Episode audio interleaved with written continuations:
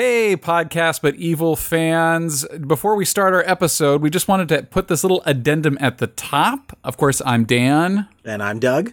And there is a lot going on in the country right now. I don't think you're missing it.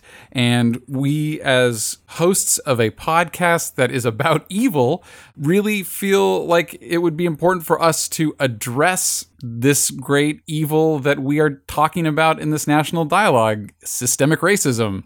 But uh, rather than having uh, two well meaning white guys fumble around in the dark, we want to do it right. So we will be coming up soon with an episode of the podcast with a guest who I won't name right off the bat because I want to give him some wiggle room if he wants to do it or not.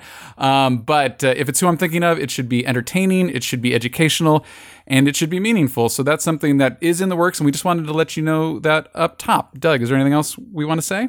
No, not really. Just, you know, we record these uh, a few weeks in advance. So uh, at the time, the country hadn't quite exploded the way it has recently. So understand that, you know, we do want to be responsive to real world events, but, you know, there, there's some lag on our end. But trust us when we say we are very mindful of these things, and uh, we, we do feel a compelling need to discuss it and do it in a way that is fulsome, complete, um, and ultimately meaningful and uh, enlightening for you guys. And me being the mental health buff that I am, I also recognize the importance of escapism. You want to balance it. So you want to take action, you want to pay attention to what's going on, and also it's important for you to take time out and give yourself a break. So to that end, we hope you enjoy this week's episode and possibly next week's episode, depending on when we're able to do this. And that's basically it. We hope you have a, a nice little hour with us coming up, and we will see you soon on this subject.